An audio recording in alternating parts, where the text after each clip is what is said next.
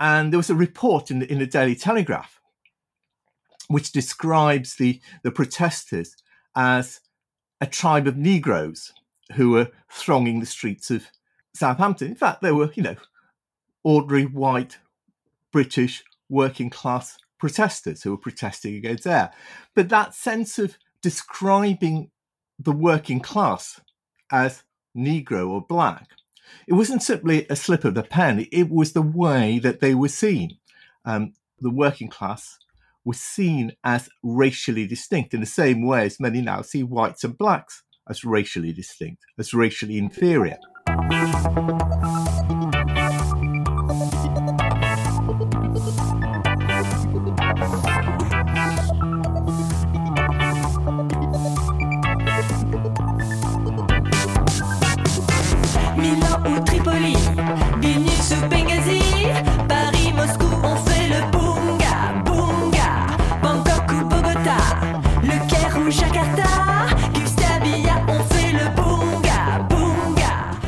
Everyone. Welcome back to the Global Politics podcast at the end of the end of history. This is BungaCast with Philip Cunliffe. Hello, Philip. Hi, how's it going? And myself, Alex Hochuli. And George Hoare is away today. But we are delighted to welcome back on the podcast the writer and broadcaster Kenan Malik. Hi, Kenan. Hi, good to be back on. Yeah, it's great to, to have you back on. Um, Kenan was last on in early 2019. That's episode 70 in Defense of Universalism, uh, which I'd urge you to check out. And actually, um, shouldn't have been four years, shouldn't have left it four years um, before having Kenan back on again. Um, but, you know, time flies. Um, uh, Kenan's the author of a number of books on intellectual history and political thought concerning questions such as race, human nature, multiculturalism, and free speech. Um, the last time Ken was on, we were talking about migration and borders, but his latest book is on race and racism specifically. Uh, he has recently come out with a, a, book which came out last month, Not So Black and White A History of Race from White Supremacy to Identity Politics, which came out uh, from Hurst. Now, on race and racism specifically, Kenan's authored The Meaning of Race, uh, which came out in 1996, and Strange Fruit, why both sides are wrong in the race debate in 2008. Um, and then obviously a number of other books which touch on the topic as well. So I wanted to start off, Kenan, by asking you to place this book in the context of your wider work, um, which I'm sure would be of interest both to those who are familiar with your other books as well as those who aren't. What does the new book seek to address that perhaps the others don't, or uh, how has the world changed in a way uh, since your previous books on race that you needed that you felt this new one had to address? Um, in a sense, both the world has changed and I've learned a lot more.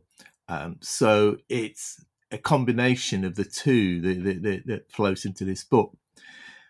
In when, in one sense, what's at the heart of this book is what's come to what I've come increasingly to see as a paradox in contemporary society, which is that we live on the one hand in an age in which most societies um, there is a moral abhorrence of racism that, um, albeit that in most, um, race um, discrimination, bigotry still disfigures the lives of many. But we also live in an age in which our thinking is saturated with identitarianism, with putting people into racial and ethnic boxes. And the more we despise racial thinking, the more we seem to cling to it. And in a sense, the book is, is, is an attempt to, to answer that question. What, what, how do we come to this paradoxical place? By looking at the backstory, the history, because we have a tendency to look at issues and problems and ideas out of context, just as things in themselves. Um, and so, uh, rather than look directly at the, the quest of identity politics now, which which I do towards the end of the book, I lead up to it by looking at um, both the history of race and the history of um, the struggles against racism and, the, and, and to overcome racial categorization, and in particular how the two intersect. Um, because it seems to me it's in the history of that intersection of how concepts of race and anti racist struggles have related to each other that we begin to understand the nature of uh, contemporary politics. You've mentioned in the past, um, you know, like you've talked a lot about how certain kind of specific events have triggered um, particular ideas or um, um, or books indeed, you know, from Fatwa to Jihad, obviously is very directly connected to um, everything that happened around Salman Rushdie. Read Alida, I mean, you know, and obviously that's still um, very much um, with us, giving the most recent assassination attempt on him. So I was just curious, was there any specific trigger or event that prompted you to think I need to address this question? No particular event in itself. Um, it's more that the question of identity and of identity politics has become um, so central to, to the way we think of politics. And I've become, um, in a way, fed up with the with, with, with, with, the shallowness of a lot of the debate about identity politics, uh, what it is, where it comes from, um, uh, and and kind of the disconnection of contemporary debates from past debates. So, in a way, I'm trying to put contemporary debates in a long history um, and to um, uh, show where, where it fits in. For instance, um, the, the, kind of identitarian politics are are not new in two senses. On the one hand, um, what I argue is that the concept of race is the first politics of identity.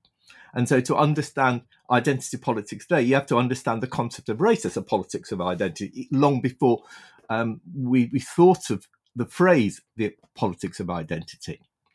But it's also not um, new because there have always been identitarian um, strands within anti colonial, anti racist movements. Uh, from the Back to Africa movement in the 19th century, Garveyism in the early 20th century, uh, Pan Africanism um, negritude, and so on. But those have la- were largely marginal. Um, there were moments um, uh, at which they became um, major issues and, and um, uh, attracted attention. But largely they were marginal. It's only in the post war world that identitarian strands, and particularly in the last 30 years, that identitarian strands of um, uh, uh, uh, of anti-racism have come to dominate. So again, it's it's a it's it's a way of understanding why that should be so, um, rather than simply accepting that this is the way it is. Hmm. No, and it's interesting that I guess in the past couple of years, up to a decade, that there's emerged a pole of opposition, maybe not so much to identity politics, but to wokeness. Um, and I, I, want to dedicate some time to discussing that opposition as it exists today um, a little bit more towards the end and actually want to dedicate a fair bit of time to contemporary issues but before we get there um, i think it'd be worth uh, talking about what concerns primarily the first half of the book which is this theme of how western history from the 18th through to the 20th century has been one of entanglement of race and inequality on the one hand and ideas of equality and common humanity on the other about how Enlightenment modernity and racism seem to emerge in tandem. So, could you maybe give us a sense of this history um, just to kind of set us up? Yeah. As you say, modernity, and in particular the post Enlightenment world, um, embodies the paradox of being the source both of equality and universality on the one hand, and concepts of race and racial inequalities on the other. To say that race is a modern concept is not to say that prejudices or categorization of distinct human groups uh, were not deeply rooted in the pre-modern world. On the contrary, you know, that notions of difference and inequality and ideas of the inferiority and subhumanity of certain groups were integral to pre-modern consciousness. But that paradoxically is why such prejudices are so different from um, racial ideas in a modern sense because only in a world in which the principles of social equality and a common humanity um, had become accepted can ideas of inequality, racial inequality, and racial um, difference gain meaning. And that's why um, uh, we have this paradox of the, the, the of a uh, particularly in the post Enlightenment world of of um, a world that is both uh, one in which um, ideas of equality are deeply rooted, and idea and, and the practice of inequality also deeply rooted. Um, and it's that it's it's that um, clash between the ideals of equality and the common humanity and the practice of of um, colonialism, racism, and inequality um, that is at the heart of the book. Because most people assume that racism emerges when members of one race begin discriminating against members of another, that racism is what develops when races collide. And I argue the opposite um, that intellectuals and elites began dividing the world into distinct races to explain and justify differential treatment of certain peoples. The, the ancestors of today's African Americans were not enslaved because they were black. They were deemed to be black and an distinct inferior race to justify their enslavement. Um, that kind, those kinds of inequalities would have made, um, would have caused little problem in the, uh, little issue in the pre-modern world, but in a world in which um, equalities become so important, then it becomes important also to justify, explain why such inequalities still exist. Um, you know, what makes that justification necessary is because from the 18th century, America, France, Britain, other European nations began to define themselves by their attachment to equality and liberty. In practice, those policies were denied uh, to uh, much of the population, uh, to, to, to, much of the world. And race becomes a, a mean to bridge that contradiction by insisting that certain people uh, were by nature unequal and not deserving of equality and liberty. And it wasn't that race was deliberately constructed to explain away enslavement, say, or, or social inequalities. It was more that as social divisions acquired the, the status of permanence, so differences presented themselves as if they were natural, not social. And so, in that sense, racial ideology is the inevitable product of the persistence of class, rank, peoples, differences of class and rank and peoples in a society that, that is fundamentally rooted in in in in the concept of equality.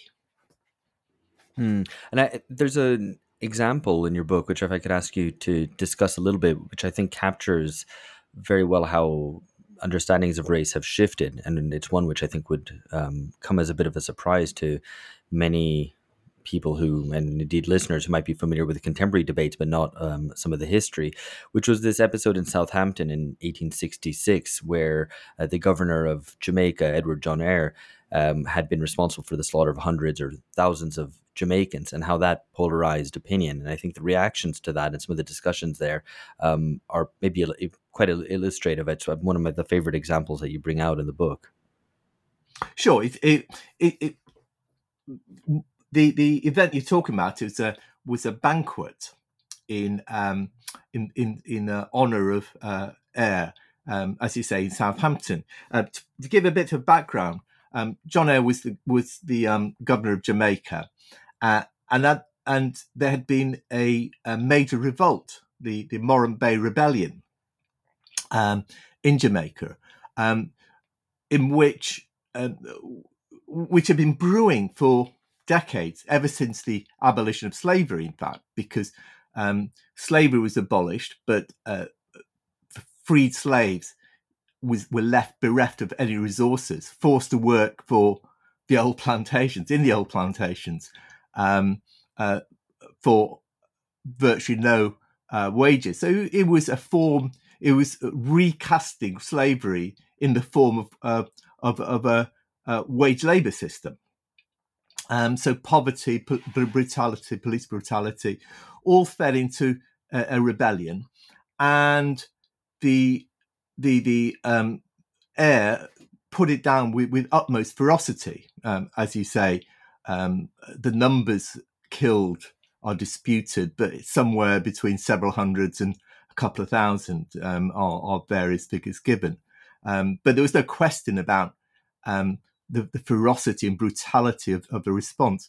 And um, the, the, the, the Eyre's actions divided Britain. um, there were two committees set up, one in support of Eyre um, uh, to, to, to honour him, um, uh, and others, and another to um, uh, opposed to Eyre.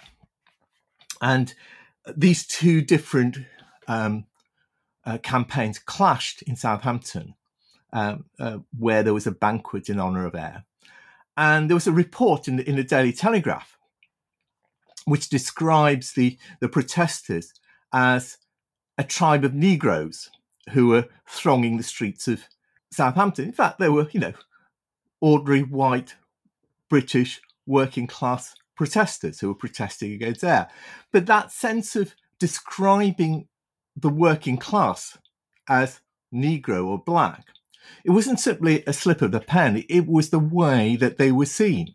Um, the working class was seen as racially distinct in the same way as many now see whites and blacks as racially distinct, as racially inferior.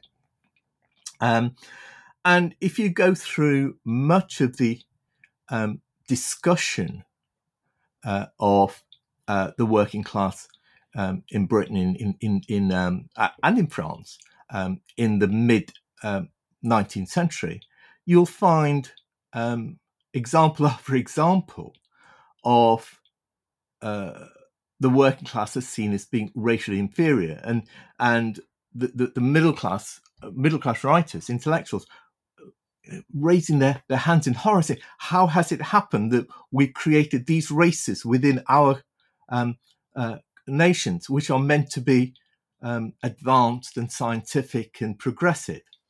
Uh, and interestingly, the the many West Indian planters defended the, the actions of Eyre and the, the brutality against uh, uh, black workers in, in, in, the Caribbean on the grounds that they're no different from uh, workers in Britain. This is how we would treat workers in Britain, and therefore, what's wrong with treating blacks in, in Jamaica in the same way? Um, so it, it's it's that it's it's a very different concept of of what race is and how how races were categorized um, in the 19th century than we would have today. And when I tell these stories, when, when I point this out to many people, uh, people kind of are incredulous. They think this must be a metaphor. This can't be the actual way they saw um, farmhands or, or, or, or, factory workers. It was. It was very much the way they saw um, the working class and the rural poor. I wanted to um, probe a bit further at this um, one of these kind of related contradictions, which is the relationship between uh, kind of or the fact that you have the coexistence of racist ideas with this very uh, well-meaning humanitarian paternalism. Um, and this is something I mean I know you've addressed, and it arises out of as as you've been discussing this entanglement of ideas of racial inequality with common humanity, and so I mean, the other element of this that I suppose is important is that over the past three decades, as as uh, any listener to the pod will know, and any, I mean, anybody in fact will know, that you know, humanitarianism and human rights have become one of the main planks of ruling ideology.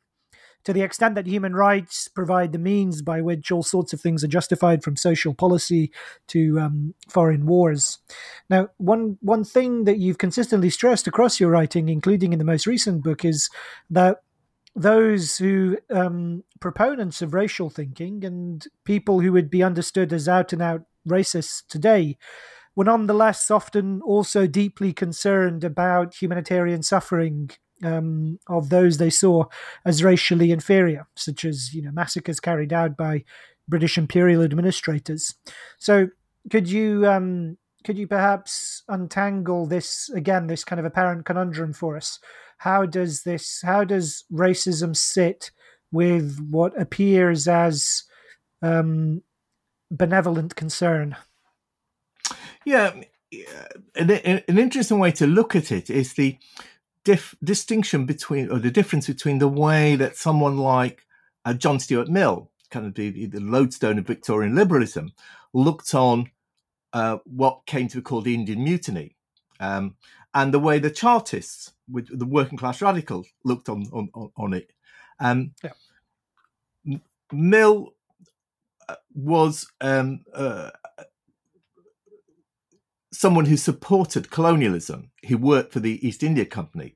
And after the mutiny, he wrote a long memorandum in which he set out the reasons for um, for, for having the East India Company, and, and he defended colonialism on the grounds that um, the East India Company had brought all these um, uh, advances uh, to, to, to India, um, and that that made them uh, made it important. that His view, um, like that of many liberals, was that um, equality was was fine for the, for those who were for advanced peoples, but for peoples that he saw as childish or backward, you needed, in his word, despotism.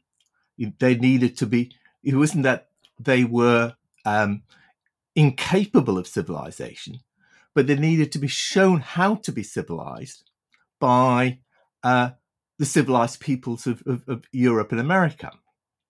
The Chartists took a very different view.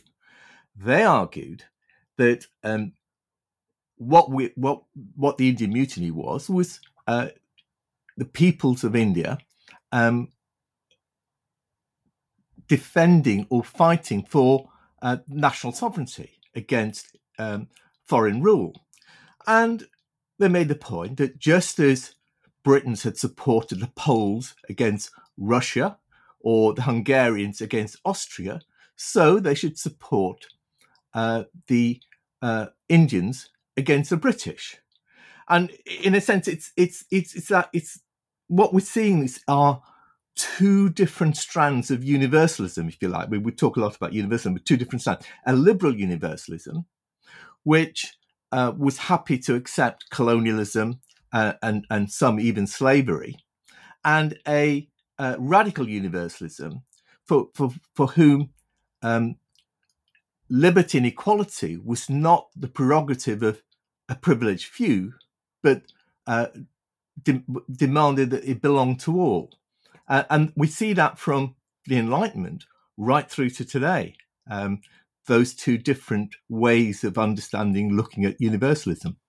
So I wanted to ask one final question about, um, which is a more historical question, um, before moving on to some of the more contemporary concerns. Um, and one of the things I loved about the book, as I told you when I read an earlier copy about it, uh, earlier copy of it, was how it wrongfoots the reader at various points, or at least presents historical evidence and a narrative that runs contrary to contemporary understandings. Um, so, in effect, I think the book is very successful in in, in doing what you um, have set out to do. And one of these concerns, how the um, how white identity was constructed and emerged precisely as white supremacy starts to wane, which again is something which runs completely counter to contemporary prejudices. Well, it's not so much that white white identity emerges as white supremacy wanes. It is more that it becomes consolidated at the point at which white huge anxieties were, were developing about the possibilities of white supremacy. And I think to understand that, you have to look at the intertwined histories of the concept of race and of whiteness. Um, as we've just discussed, the, the, the meaning of race was very different in, in the 19th century um, than it is today. I mean, we think of race primarily in, in terms of skin color, continent of origin, black, white, Asian, and so on. Where in the 19th century, as we've discussed, um, it was a description of social inequality, not just of skin color, and therefore the working class could often be seen as uh, as white. And many of the groups that um, we think of as white today were certainly weren't seen as white, or at least were regarded as not quite white um, in the 19th century. Um, not just Jews or Slavs or Spaniards or the Irish or the working class. But for instance, Benjamin Franklin thought the Germans were too swarthy to be white, and he complained about um, the predominance of, of, of Germans in, in, early America.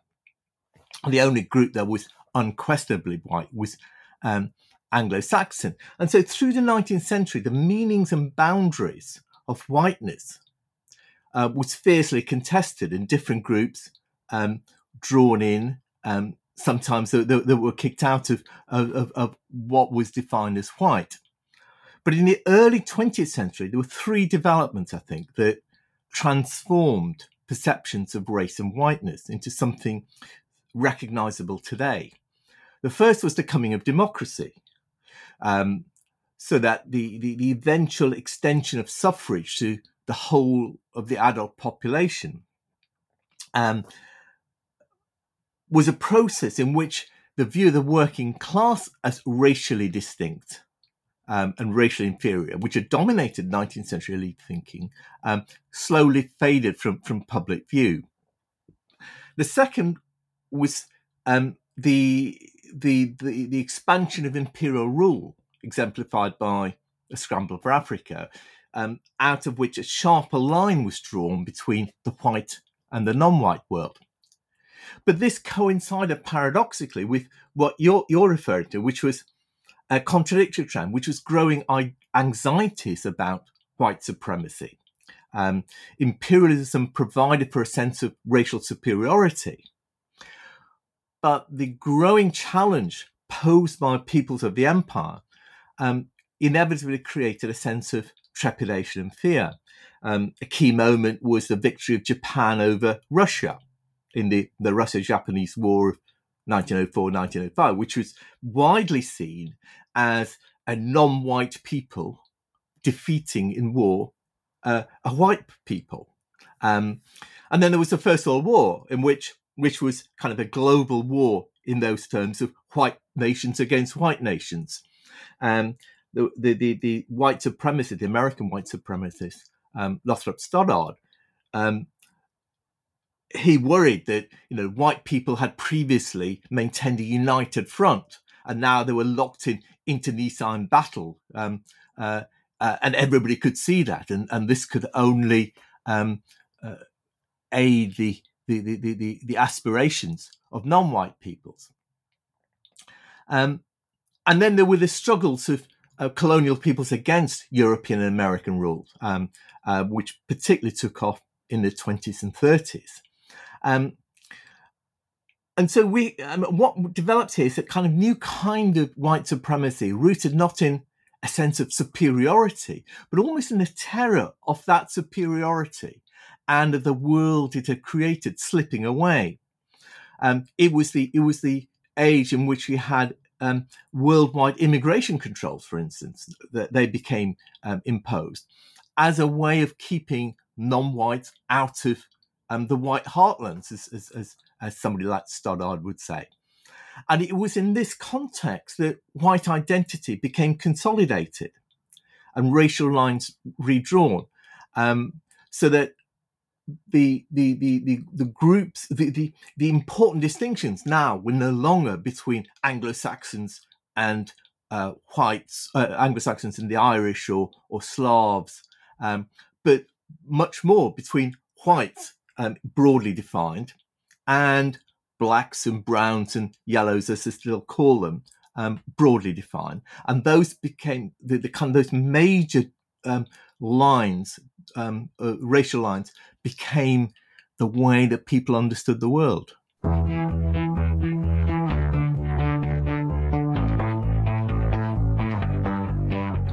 Right, and I mean today, obviously, um, you know, advancing the narrative forward, you have what the the defenders of white identity doing so um, in the terms of uh, diversity, um, rather rather than um, any sense of supremacy necessarily, um, or rather, there's obviously an, argument about supremacy there, I suppose, um, or superiority, but it's but it's a much more particularistic vision. But before we get to that, I, I want to address um, some of the other ways in which understandings of race have changed and how as it comes through in your narrative, it's become unmoored from other social determinants. So unmoored from any linkage with class, um, with nation and national histories, and maybe even with history itself. And there's an accompanying change, which has been a change uh, in focus from racism to this construct called whiteness, um, such that we get today something called global whiteness that seems to bear little connection to specific and different social structures and histories. So I'm interested, what is your account of how this notion of whiteness has developed, and maybe even more importantly, why it's developed. What function does it serve? Yeah, I think you're right that, that race is seen as something, you know, sui generis, something as a thing in itself and an explanation for everything, but also inexplicable except in its own terms. Um, mm. And I think the, the, the, the main reason for that is um, what I suppose what I'd call social pessimism, um, and and and and a sense of uh, a lack of belief in social transformation. Um, that that is a, is, an important component of, of explaining not just whiteness but the rise of identitarian politics, um, because it seems to me that that um, that uh, rad- a kind of radical form of universalism has to be rooted in, in belief in social change, in belief that it's possible to overcome the fissures of race and identity, to build movements of solidarity um, that can radically transform society. But that belief has ebbed over the past half century with the, with the, with the disintegration of wider social movements and radical struggles, the weakening of labour movement organisation, the disintegration of the left. And so people have looked to cling more fiercely to their own identities. Um, they're kind of hunkered down in their own separate cages, their own separate boxes. And the more one hunkers down, the more that box becomes the only way through which to perceive the world. And the more that one's race or identity looms larger in, in, in, in one's consciousness. And that plays has played an important part, I think, also in the the rise of in the shift from thinking about racism to thinking about whiteness as the problem. Um, and it's been a, it's it's been a kind of shift that come about almost unnoticed, but it's you know it's it's it's mm. uh, almost all talk about racism is now talk about whiteness or white privilege. And again, I think a lot, uh, much of that is the product of social pessimism. if you take a figure like Derek Bell, who's perhaps the most significant founder of what we now call critical race theory, Bell, who was a, a legal scholar in the um, late 20th century, um, he saw racism as permanent and unmovable, that black people would never gain full equality. And he saw that not to accept that fact was to do great mental and emotional harm um, uh, uh, to, to African Americans. And Bell's work has been, uh, not many people have heard of him, but his work has been hugely influential um, through, fig- I mean, everyone from Michelle Alexander to Barack Obama um, quotes and and and and, and looks to, to Bell as a as, as a figure who, who kind of laid out the, the, the map of racism in America. None of them have been, you know, none of them have tumbled down the well of existential despair as far as Bell, but that pessimism has, has shaped much of contemporary thinking about race. So somebody like um, Ta-Nehisi Coates, who's perhaps the most influential of contemporary African American uh, essayists, he likens racism to a natural disaster, like mm.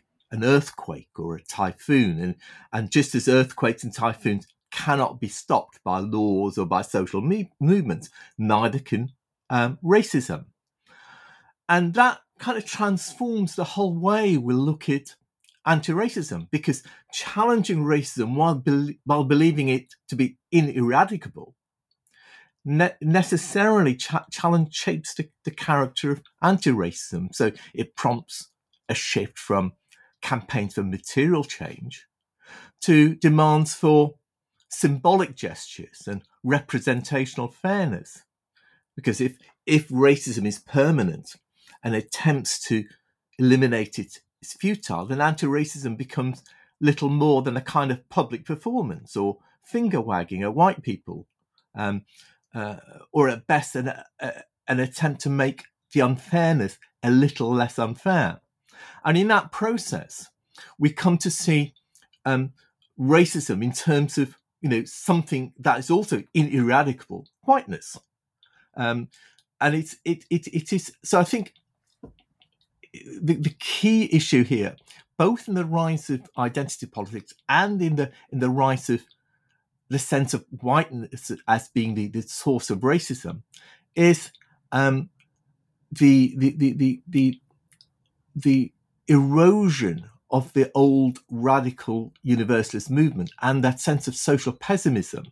Um, that even though people may may may may not say that that's what that they are being pessimistic about possibility of social change, that is what mm. underlies underpins um, much of our thinking about race and racism today.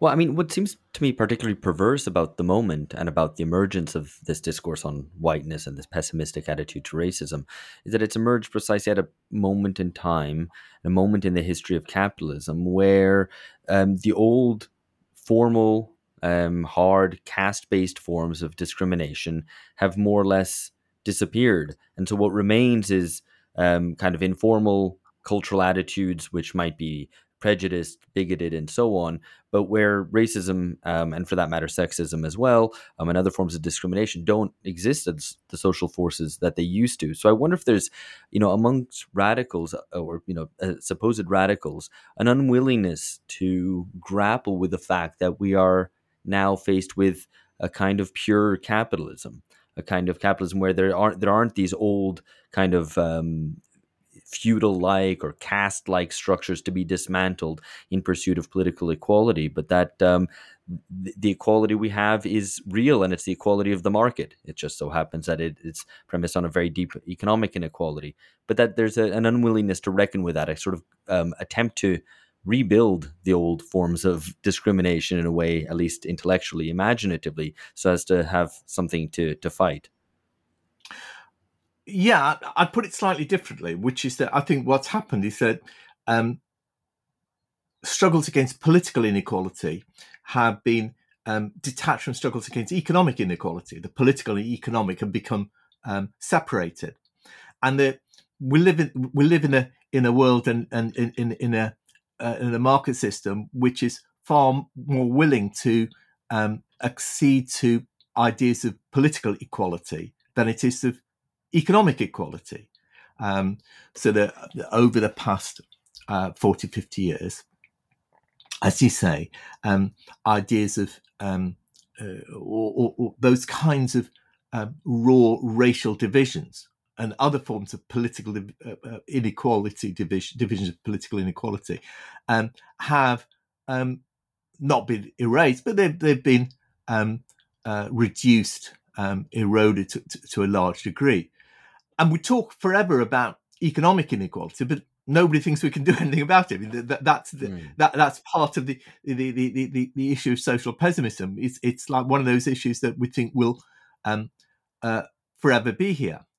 Um, and so, in a sense, uh, you know, capitalism cannot live without economic inequalities. Whether it can live without political inequalities, I think, is an open question.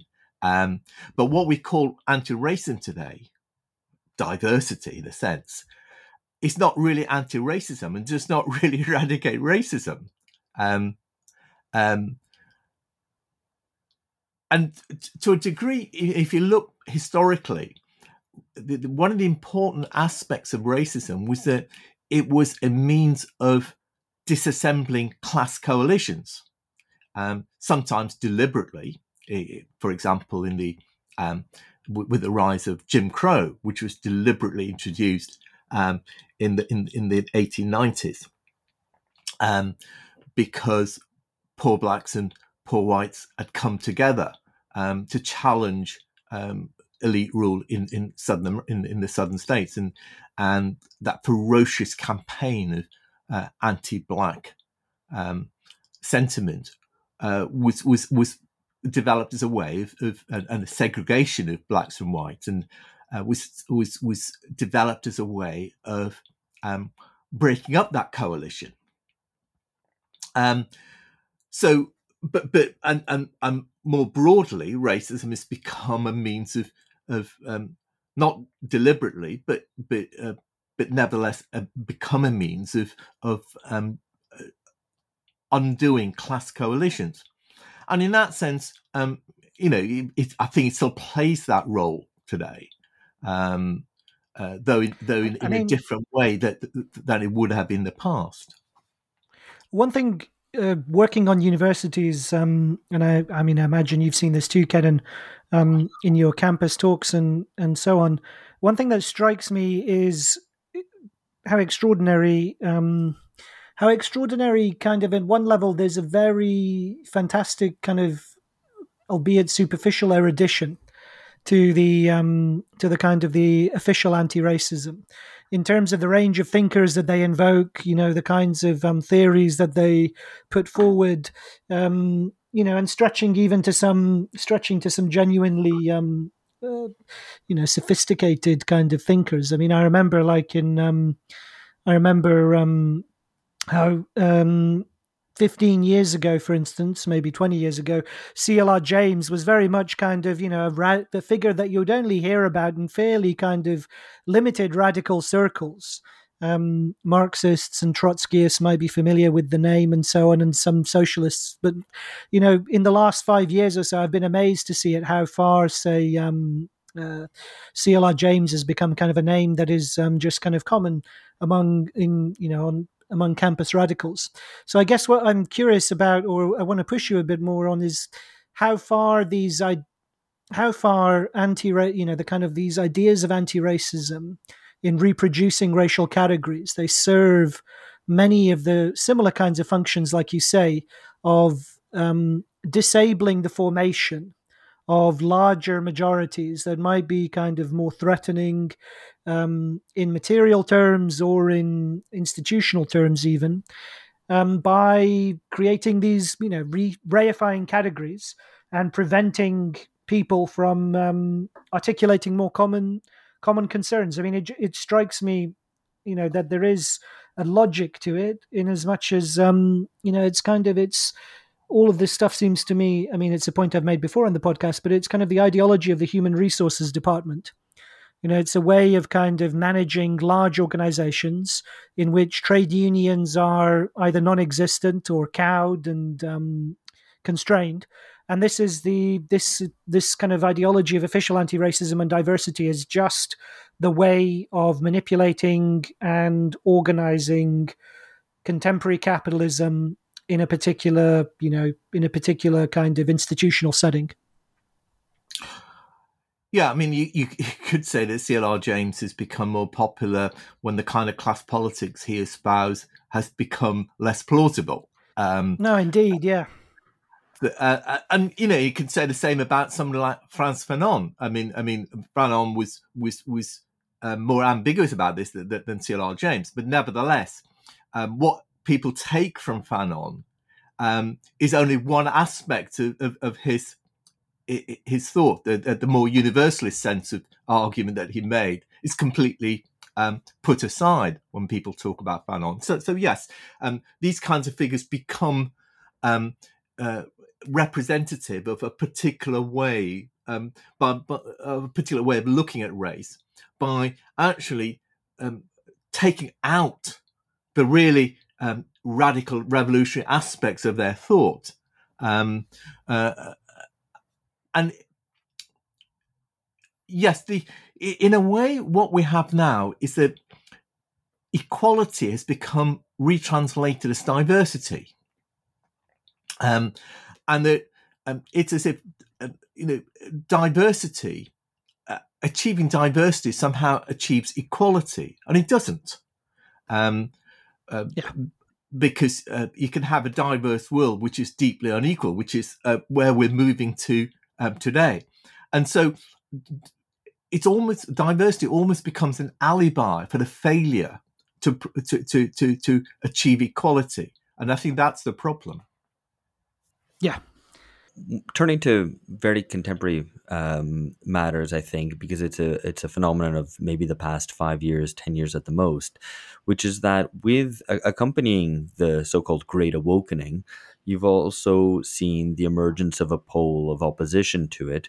Um, limited still probably, but one which um, goes by the name communitarian or post liberal, um, as well as various associated um, sort of ideas and ideologies. And so you're critical in the book of um, one such thinker, Matt Goodwin, for instance, for his well known framing of a cultural conflict between somewheres and anywheres.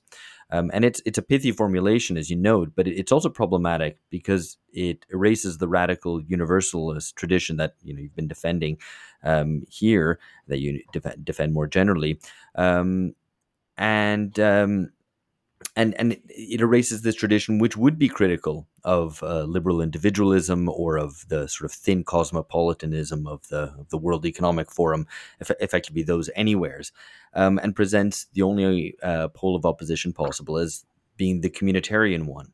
Um, and you, you're trying to kind of um, split those apart or, or, or kind of um, point to a kind of third option there.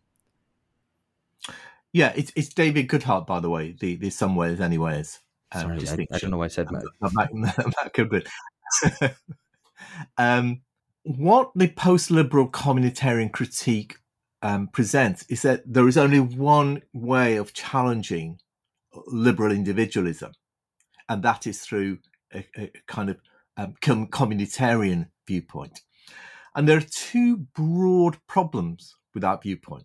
First is that it's not the only way of challenging um, liberal individualism. Mean, the radical universalist uh, tradition did so, um, and did so from a very different perspective um, about the kind of society that we want um, in place of of, of, of, of, one that is um, atomized or fragmented um, in, in, in a liberal individualistic way.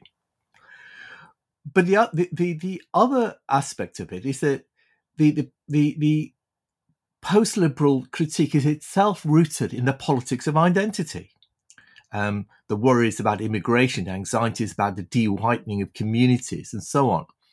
And so I think we need to, um, those of us who are consistent in our, in our, in our critique of the politics of identity need to challenge not just um, the openly identitarian politics, but also the hidden identitarian politics of uh, the, the, the, the post-liberal or communitarian critique.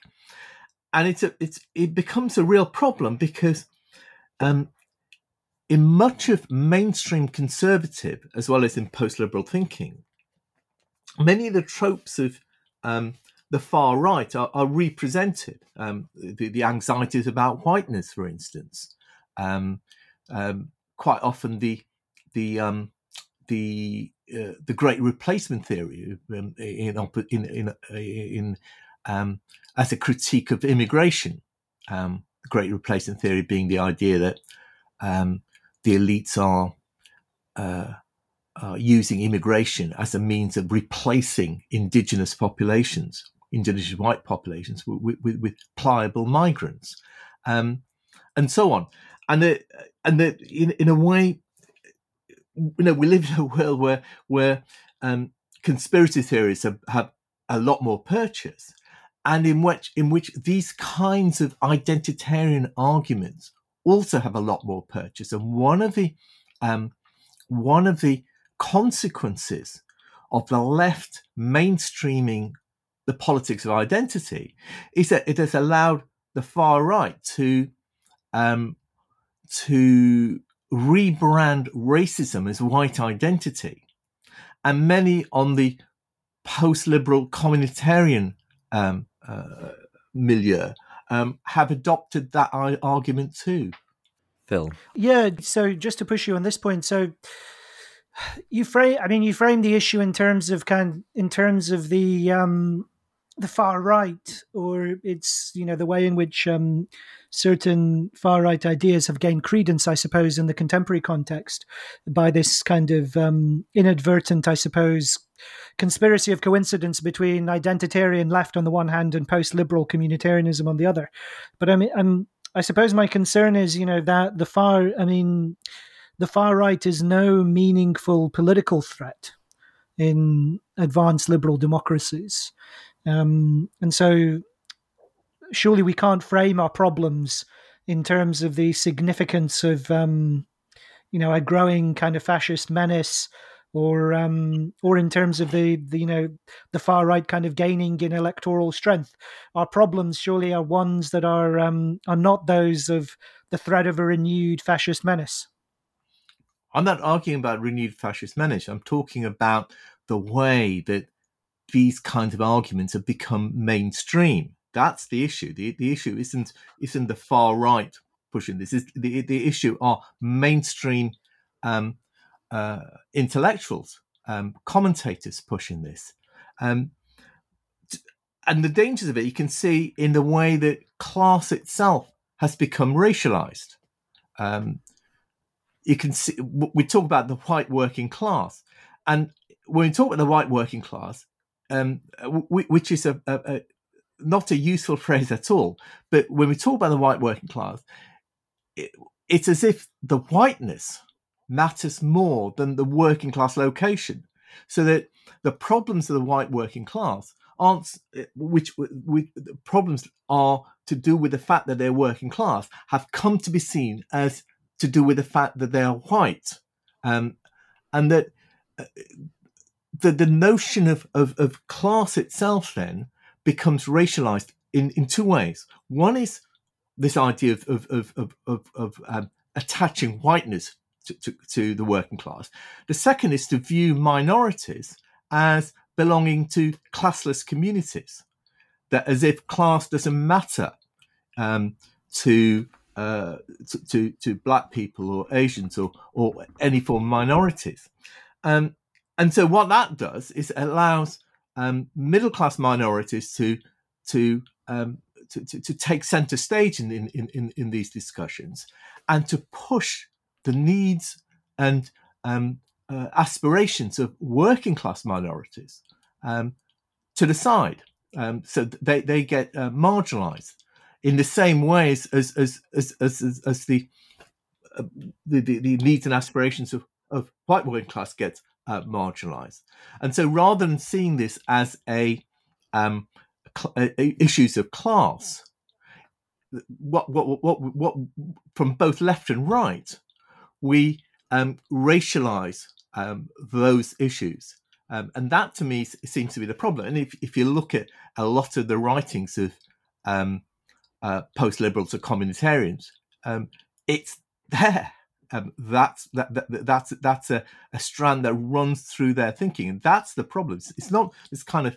I'm not talking about fascist menace. I'm talking about these ideas being becoming central to the way we start thinking about issues of um, equality and inequality, of diversity, of of class, and so on.